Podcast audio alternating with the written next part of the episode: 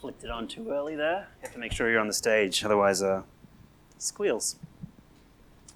Hey everyone, good to see you all. As Jesse just said, we are going to be picking up the action where we left off last week. We are in the chapter of the Bible, often referred to as like the Mount Everest of the Bible. It's the highest peak of the Bible, Romans 8. And so I'm very excited to be here today, and I thought Matt did a great job of launching us with that first verse last week. Let me read it. We're going to be doing just a few more verses today. We're meant to do a bigger chunk, but we're going to slow down a little bit and just enjoy the start of this chapter. So let me read to you from verses 1 to 4. We'll see who remembers to do the thing. Ready? There is therefore now no condemnation for those who are in Christ Jesus. Amen. If you missed last week, we decided that there's a new inaugural tradition, which is that no one can read that verse out without it being amened, preferably by a large group. And so well done. You remembered. We're going to do it again a lot, just for the record. So stay on your toes. I can't promise that I won't just bring that up randomly. Verse 2. So there is now no condemnation for those who are in Christ Jesus. For, thank you, you guys got my back. For the law of the Spirit of life has set you free in Christ Jesus from the law of sin and death. For God has done what the law, weakened by the flesh, could not do, by sending his own Son in the likeness of sinful flesh and for sin, he condemned sin in the flesh in order that the righteous requirement of the law might be fulfilled in us who walk not according to the flesh, but according to the Spirit. Let's pray again together now.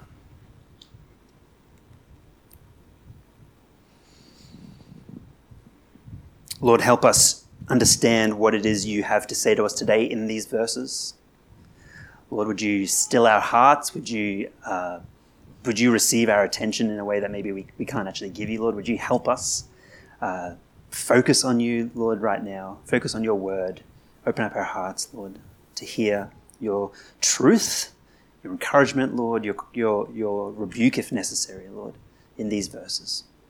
So, Lord, would you speak clearly today to us, I pray. Amen. All right, so Matt, last week, he kicked us off with verse 1. Here it is. There is therefore now no condemnation for those who are in Christ Jesus. Amen. So good, right? This verse is a treasure to me. This verse has been a real source of strength, and I pray it is for you as well. If you missed last week, go back and listen to it on the podcast, and just get encouraged by what it is God has done for us.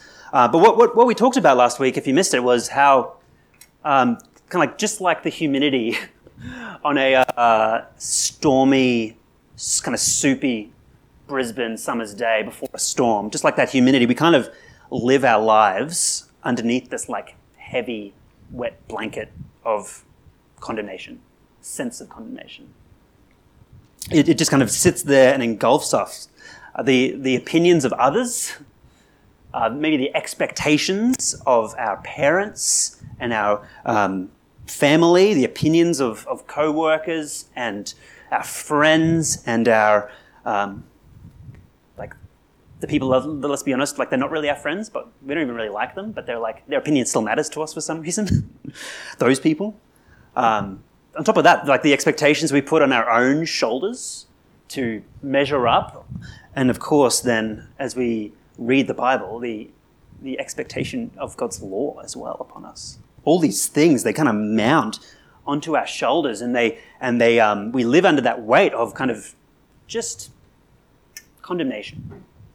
Sense of condemnation. They speak a word of condemnation over us such that we kind of like live with this low-grade fever of guilt and unease and kind of vague disappointment in ourselves. And ever since really Adam and Eve were created and heard that pronouncement over them, very good, we have been waiting, hungry for that very same affirmation over us that we're okay, that we are very good.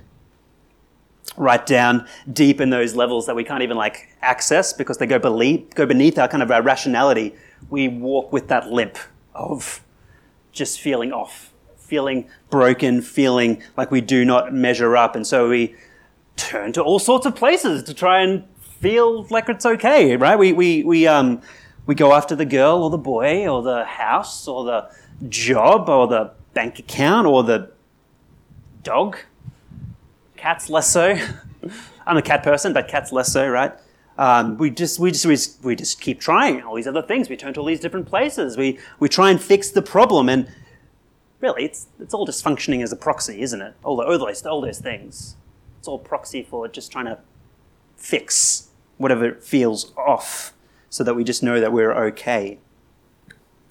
And then, of course, the good news comes to us in the gospel, in Christ.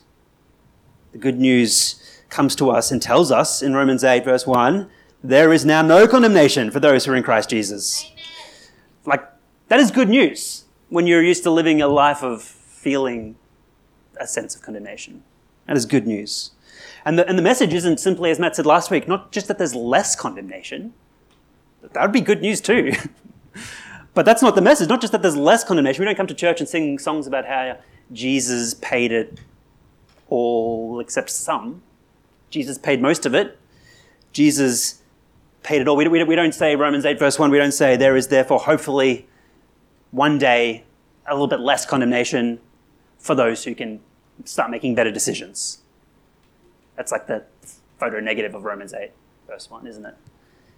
Don't you dare believe that. Don't you dare amen that. And so we live with this I just don't feel like God accepts me. And Romans 8 verse 1 gives us this balm for the soul. I once had a conversation with someone who has been in church for literally decades. And as we're talking through faith and life and such, they revealed that they've been haunted by something a pastor said in a sermon about how there isn't any, that purgatory is not biblical. And that haunts me because, I'm paraphrasing here, because I know I'm not going up there, and I really don't want to go down there. And so the idea of a middle ground that I feel like I deserve sits well. And so when the pastor said that's not a thing, two destinations for every human being, this person's been living with a sense of condemnation. What purgatory is, if you don't know about purgatory, is it's a way, it's okay, when you die, you don't go to heaven because you're not good enough for heaven. You need to work off some sin first. You need to let God finish the job purifying you before you can enter his presence. And you end up with this this godless heresy that denies the gospel.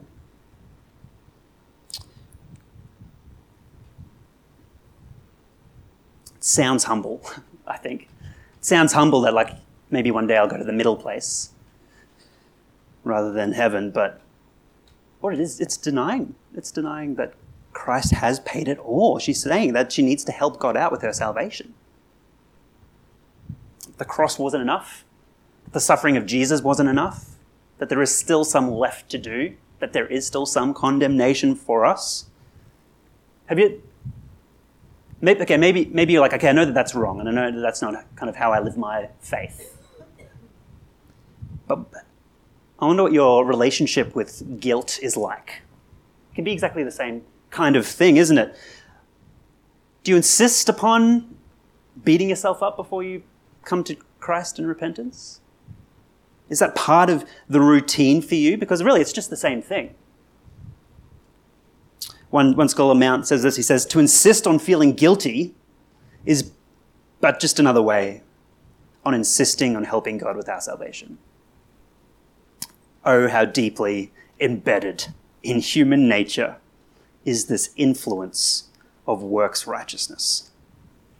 It just goes so deep. We just feel like we have to do a little bit to help God. And so I said to this person, no, Jesus teaches us, right? That we are accepted purely because of what Christ has done for us, that he has paid it all, that there is no condemnation for those who are in Christ, and that, thank you, and, yeah, there's no condemnation left, right? It's all been paid in Christ. And so the real question is, are you in him? Have you received him by faith? Have you had your sins forgiven through the cross? Have your sins been paid for in the cross of Christ? And are you now today walking by faith in him? Are you walking by faith in him? Romans 8 today is for us today so that we might know deep down that you might have a rock-solid assurance of your salvation. You can have that. You can have it. You can know fully, truly, deeply, like really wholly, deep down, that you are saved. You really can. And it's not pride, it's faith. We're taking God at his word when we believe that. Today we can know by grace in his promises that there is now no condemnation. So Romans 8 for us, it's God trying to make it as simple as possible, make it as clear as possible, make it as obvious for us as possible what is going on. He's saying to us, listen to what I'm saying. If you are joined to me, if you are in Christ, you are saved. Simple as that. No condemnation for those who are in Christ.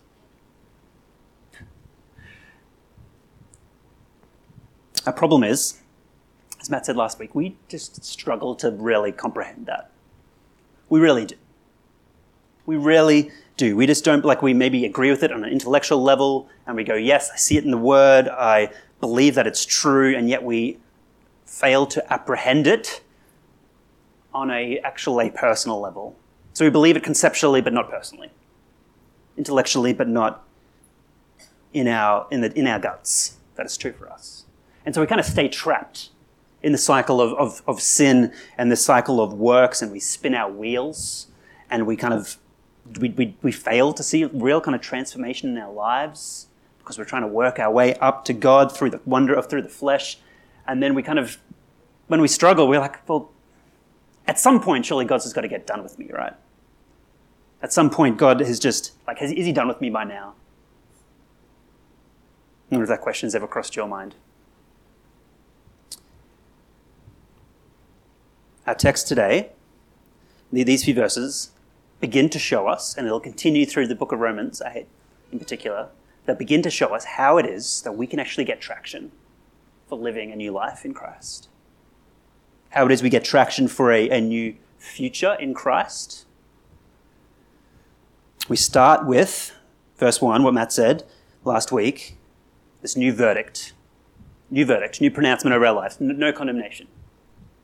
New verdict. A new location. Where are we now? We're in Christ. Or as Matt said, we're in the lunchbox, in the backpack. In Christ.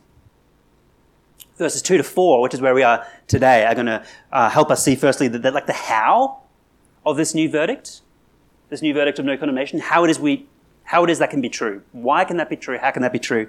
And secondly, the results of that new verdict. Like, what does it do? What is it for? Is it an end to itself, or is it something bigger that it's actually pointing towards? And so this is where we're going to be heading in our time this morning. So let's go from verse, let's do it, verse 1. There is therefore now no condemnation for those who are in Christ Jesus. Thank you very much. For the law of the Spirit of life has set you free in Christ Jesus from the law of sin and death. Let me just I think the way he's using the word law there isn't, he's not talking about the Mosaic law. I think he's talking about like the principle, right? But he's using the same Greek word. So like the principle of the Spirit of life has set you free from the principle of sin and death. That's I think those two go together. For God has done what the law weakened by the flesh could not do by sending his own Son in the likeness of sinful flesh, and for sin he condemned sin in the flesh. Okay, so we're just going to think through the logic of these verses. They're a little bit, I've read them 1,000 times, so I can kind of see them clearly now, but they're a little bit jumbled, I think, and take some time thinking through. So just think through the logic with me. There's no condemnation for those in Christ, verse 1. How? Verse 2, For the Spirit of life has set us free from the power of sin and death. The Spirit has done, these are talking about the Holy Spirit, right? The Holy Spirit has set us free from the power of sin and death. Verse 3:4, God has done. If you're a Bible note taker, like circle those, underline those, whatever you want to do. This is the gospel in three words, isn't it? God has done. This is what God has done. Not what we have done. This is what God has done. The gospel is about what he has done for us on our behalf, not what we have done for him. God has done what? The law. He's talking about his own perfect law, his own perfect decrees. What the law, his own good and perfect law, weakened by the flesh, couldn't do. God's law could never save us.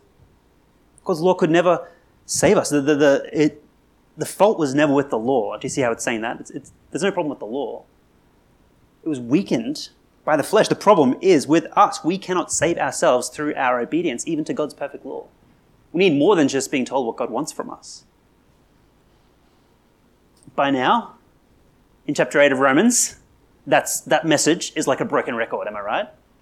You read that and you're like, yes, we heard this week in, week out, for months. We cannot rescue ourselves through obedience to the law of God. And so we go, yeah, I've heard the speech. I get it. You don't need to tell me again. But then what do? We go give it another red hot crack that week. Okay, so look, whenever you see this kind of like level of repetition in the Bible, it's because God's trying to make it really clear. And she's trying to say something because we really need to hear it again and again and again and again and again. He knows that we are hardwired against this. We are hardwired to live towards this works righteousness. It's just in us. We need constant reminding that this is not how it is that we live. And really, this is the one thing, this is the little nugget that puts Christianity against every single other religion, worldview, religion that possibly exists. They all have this kind of element of self-salvation. Here's the conditions you need to meet for salvation of self. Let me show you this from an Islamic scholar talking about Christianity. I thought this was cool. I don't know how to pronounce his name. I'm going to give it a crack. Ismail Raghi A. Al-Faruqi. Yeah, let's go with yes. If you're listening, Ismail, I'm so sorry that I just butchered your name. This is his quote, okay? Islamic scholar talking about Christianity. He says this. This is why, for a Christian, the very fact he is a Christian, that is to say, the very fact that he recognizes Jesus Christ as Redeemer, weighs heavily in the scales. It gives him the assurance and the poise that comes from such assurance that he is saved, already passed, deep into the second zone and not merely lifted out of the first.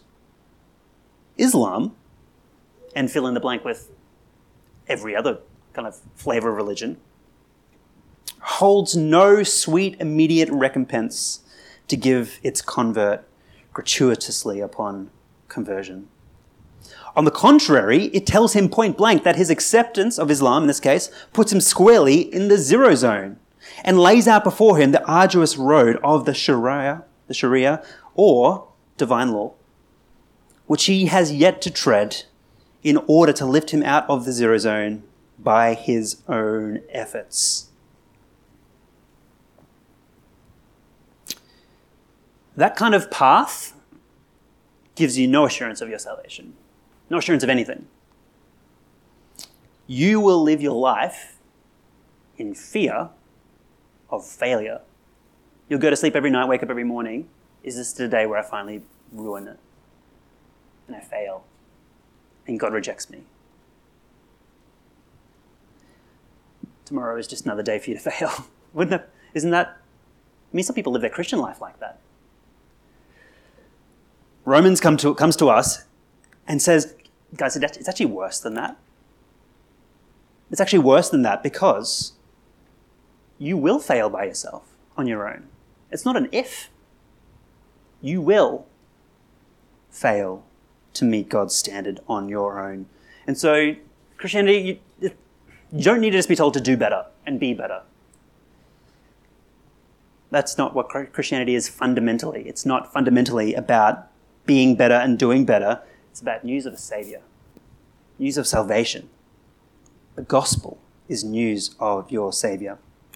Verse 3, for God has done what the law, weakened by the flesh, couldn't do. This is what he's done. So we're going to hear three things God has done for us. By sending his own Son in the likeness of sinful flesh and for sin, he condemned sin in the flesh. Three things. First one, Christ sent by the Father. Do you see that? Sent by the Father. God was not content to see us struggle under the curse of sin and death on our own. He sent Christ, the second member of the Trinity, to be our Redeemer. First thing he did. Second thing he did, Christ became human. Do you see that little phrase? Where's the phrase? In the likeness of sinful flesh. He was one of us. This is what we celebrate at Christmas time, right? He was one of us, but he wasn't weakened like we are by sin. This is what we sing. This is what we sing. Not sin. This is what we sing nostalgic songs about every year at Christmas time. This is why we lie to kids about strange old men breaking into their house, hiding mysterious boxes. I don't know how that's connected, actually.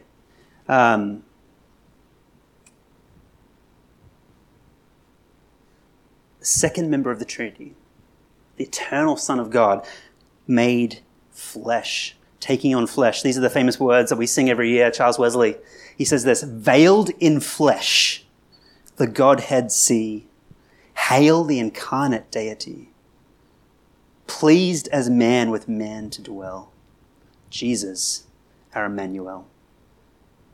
We're going to be spending a lot of December reflecting on this part of the story, so I'll leave it for then. The third thing that Christ has done, by sending his own Son in the likeness of sinful flesh, this little phrase is really important here, and for sin, he condemned sin in the flesh. The ESV, to their credit, stick to their guns and go with the most basic wooden translation. Some of the other translations, they're going to kind of put a little bit of extra help in there and say, as a sin offering. So that's what the meaning of the text is, right?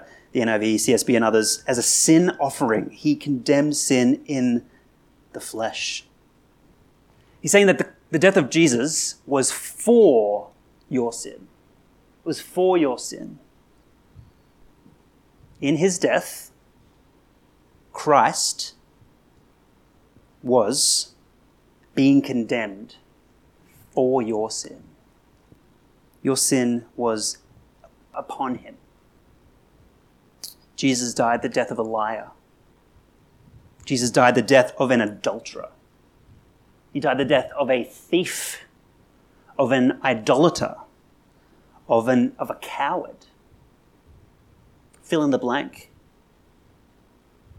This is the death Christ died. He was being condemned for our sin, which means that our sin has been paid for in Christ. We are free from that penalty of sin. This is why there's no condemnation left. This is why there's no condemnation left, right? It has been condemned in Christ. Martin Luther, he tells a story of a dream he had, of where he's being, in this dream, he's being harassed by Satan himself. And Satan's got this scroll, endless scroll, of all of the sins of Luther.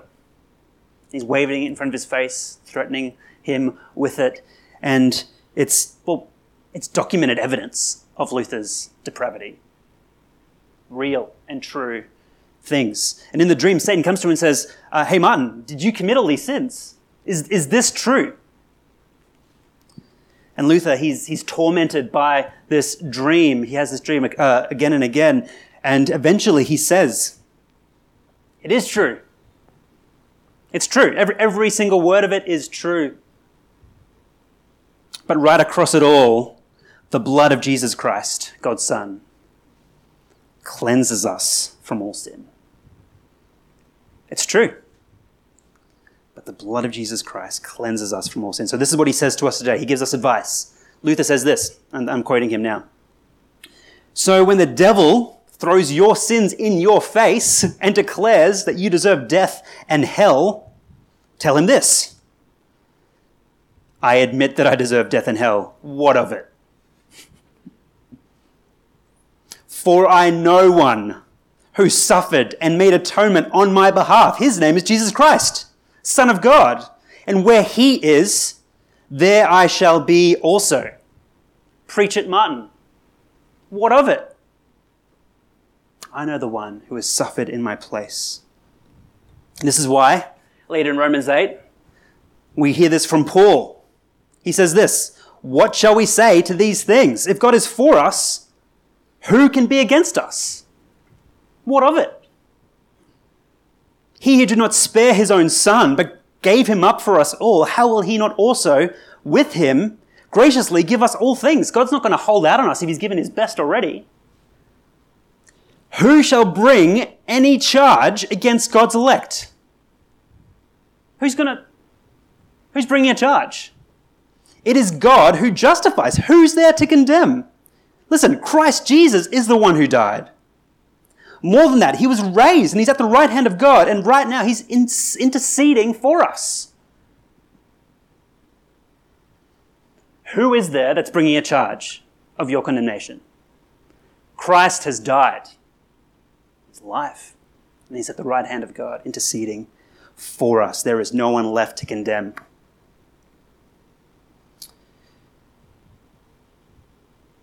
One more. This is from Spurgeon. He says, when I think of my sin, it seems impossible that any atonement should ever be adequate. But when I think of Christ's death, it seems impossible that any sin should ever be great enough to need such an atonement as that. There is in the death of Christ enough and more than enough. There is not only a sea in which to drown our sins, but the very tops of the mountains of our guilt are covered. Amen. Amen. Friends, your sin is dealt with fully and finally in the cross. It truly is. It truly is. You are free. This is what God has done. This is what God has done for us. He has freed us from our sin. Has this begun to sink into your soul yet? That's the question. Has this begun to affect your heart? Have you received this good news for yourself? Have you put your faith in Christ to receive this? Has this changed your world? The cross is good news for us. There's no condemnation. Verse 1, new verdict, no condemnation. It reveals our new location in Christ. And finally, we're going to see our new life in the Spirit. God has done what the law, weakened by the flesh, couldn't do. By sending his son in the likeness of sinful flesh and for sin, he condemned sin in the flesh. This is the how, right? The how of our new verdict. Verse 4.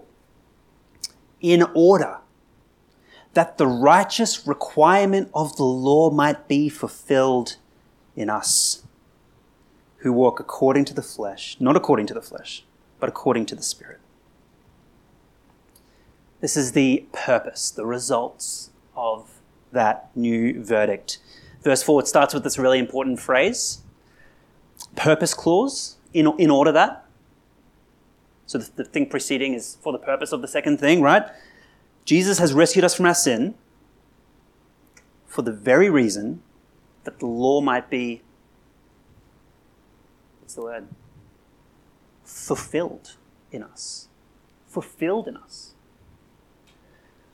Because of Jesus, the actual good and the actual righteous intent of the law might now begin to start being worked out in our real life. You see that? Which means that God is doing something. He's not just doing something for us. He's actually now doing something in us as well. This is really important that we grasp this. God is doing something in us. The power of the Holy Spirit is in you if you are a Christian by faith. You've received the Holy Spirit. and he's at work in you. He is doing something in you. What is he doing? He's making you holy. He's transforming you from the inside out. He's growing within you the fruit of the Holy Spirit. Love, joy, peace, patience, goodness, kindness, gentleness, faithfulness, self-control. He's building these things in you. Which is to say that he's making you look like Jesus Christ. That's his end goal. That's his purpose. That's why he has rescued you, so that you might look like Jesus Christ himself. You might be transformed to look like you. This is what Tim Keller says on this. I love this. He says, the thing Jesus lives for, the purpose of his entire life, is to make us holy, fulfilling the righteous requirements of the law. And if that's true, then this next part's true, which means whenever we sin, we endeavor to frustrate the aim and purpose of the entire life, death, and ministry of Jesus Christ. And if that doesn't work as an incentive for holy living, nothing will. Do you see that? If Jesus' goal in dying was to rescue you so that you might be transformed, we war against him when we continue in patterns of sin. We frustrate his aims for your life. Praying the prayer, God, what is your will for my life, does no good if you're walking in patterns of sin and denying his revealed purpose for your life already. His life was to make us holy. His death is to make us holy.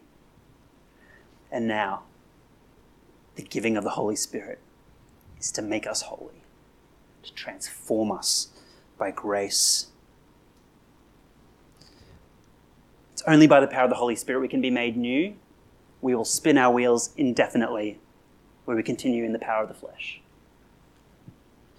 So, Romans 8, if you want to know what it's about the Spirit. In Romans, chapters 1 to 7, so the previous 7 chapters, mentions the Holy Spirit 5 times.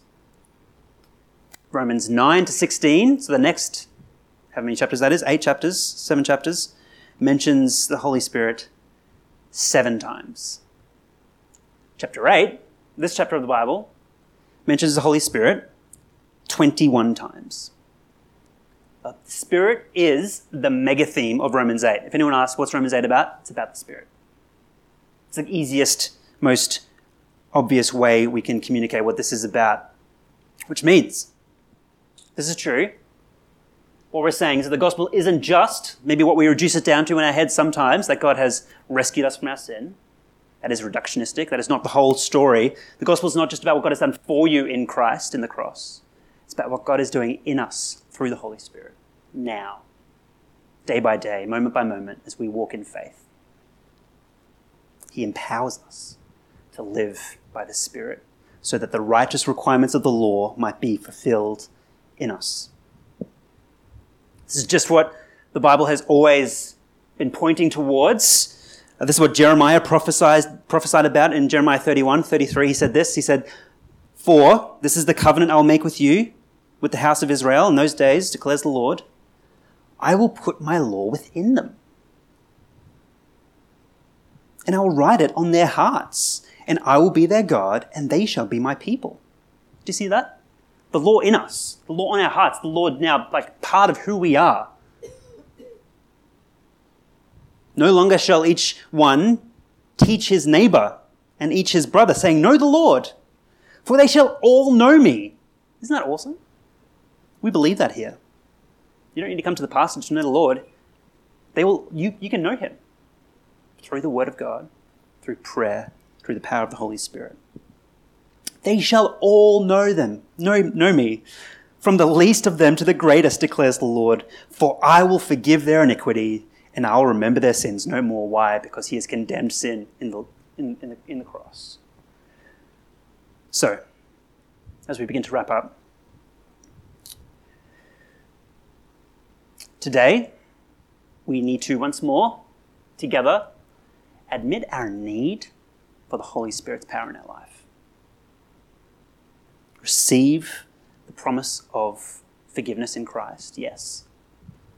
But receive the promise of the Holy Spirit as well.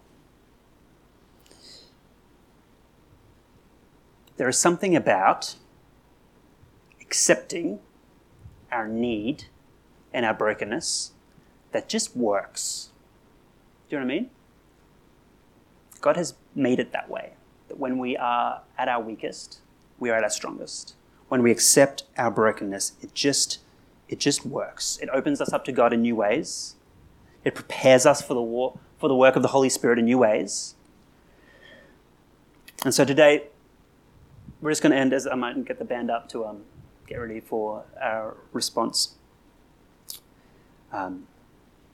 Today, if you feel that sense of perpetual condemnation, if you feel like you are not getting any traction in your pursuit of God and in your Christian life, if you feel like holiness is something that is just well and truly on the back burner, maybe today's the day you pray with me. Father, fill me with your Holy Spirit. Fill me with your Holy Spirit. Make me new. If you're a Christian here today who's been born again, the Holy Spirit is in you. And yet, in Ephesians 5.18, we are commanded to be filled with the Holy Spirit. And the tense of this verb means to go on being filled with the Holy Spirit, to continue being filled. Go on, continually.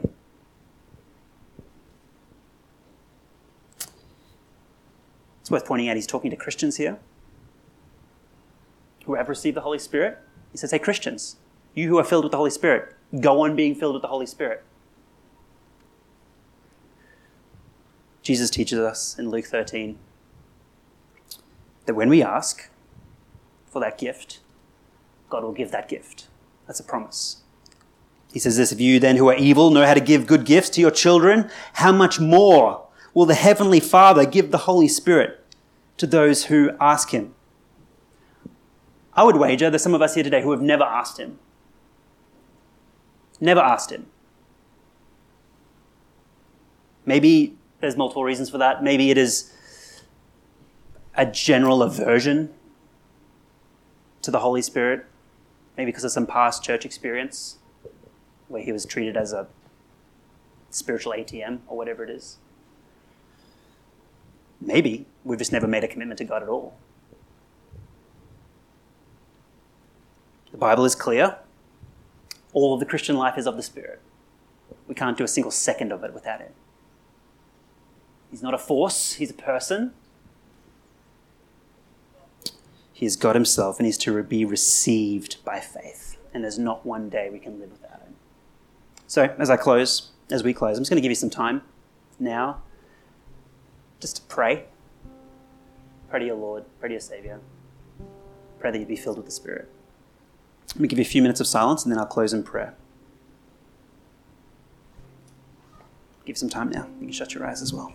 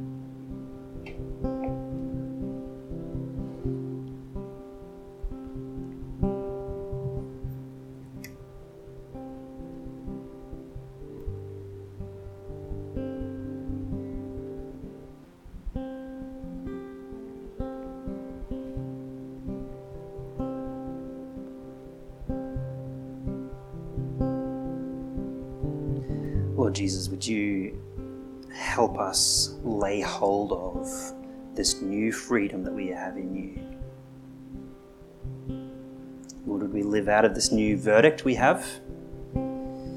New pronouncement from the throne that there is no condemnation, Lord, that there's no one left to condemn because you have died and risen again for our salvation. Help us lay hold of the new status we have, new location we have in Christ, that we are defined by who it is we are joined to in faith. Lord, but today I pray as well that you would help us lay hold of the promise of the indwelling power of the Holy Spirit. Lord, would you help us to receive that power, to walk in that power? Lord, where we are resisting your work in our life, Lord, lead us to repentance. Open up our eyes to see what it is that we are resisting you in.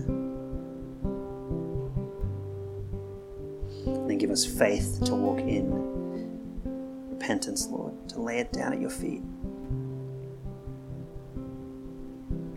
Lord, we know that you have come that you might make us like yourself, that you might write your law on our hearts, you might begin to transform our character so that day by day we respond to the world like you respond to the world. Your heartbeat, our heartbeats with the same heartbeat that yours does. Lord, we want that. We want to love like you love. We want to hate sin like you hate sin. We want to be kind like you are kind. We want to be strong like you are strong. We want to be courageous like you are courageous. So I pray that day by day, in the smallest of decisions, we would submit to your Holy Spirit. Moment by moment, you'd be transforming us from the inside out. We know that one day, as Philippians says, Lord, that you'll bring to completion what it is you've started in us. We look forward to that day in hope. And yet today we pray you continue to grow our faith and our faithfulness. Lord, for those of us in this room who have yet to experience what it is to walk in the Spirit of God, Lord, I pray that you would fill them. Lord, you promise that you respond to that prayer.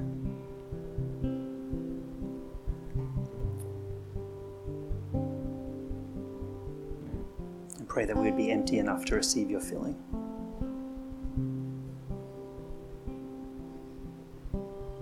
So, Lord, we thank you. Thank you that you go with us, Lord, you empower us.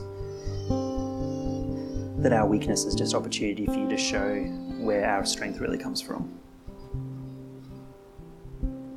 Lord, it's a wonderful privilege to get to walk in your Holy Spirit. I pray that our church would continue to grow in this. I pray all these things in the name of Jesus who has died for us. Amen. Thanks, Jesse. Awesome. We're going to finish with a hymn this morning. So would you stand? Let's give God some praise.